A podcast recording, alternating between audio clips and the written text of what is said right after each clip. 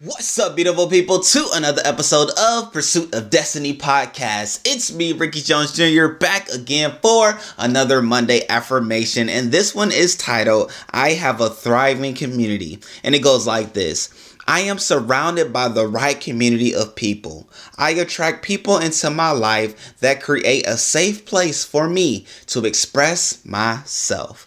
Oh, yes, indeed, great people. This week is going to be phenomenal, largely because I love community and I love building community. And so, obviously, this week we're going to talk about community. So, make sure you tune in on Tuesday and Thursday at 7 a.m. and we will be there. Love you. Appreciate you. Peace.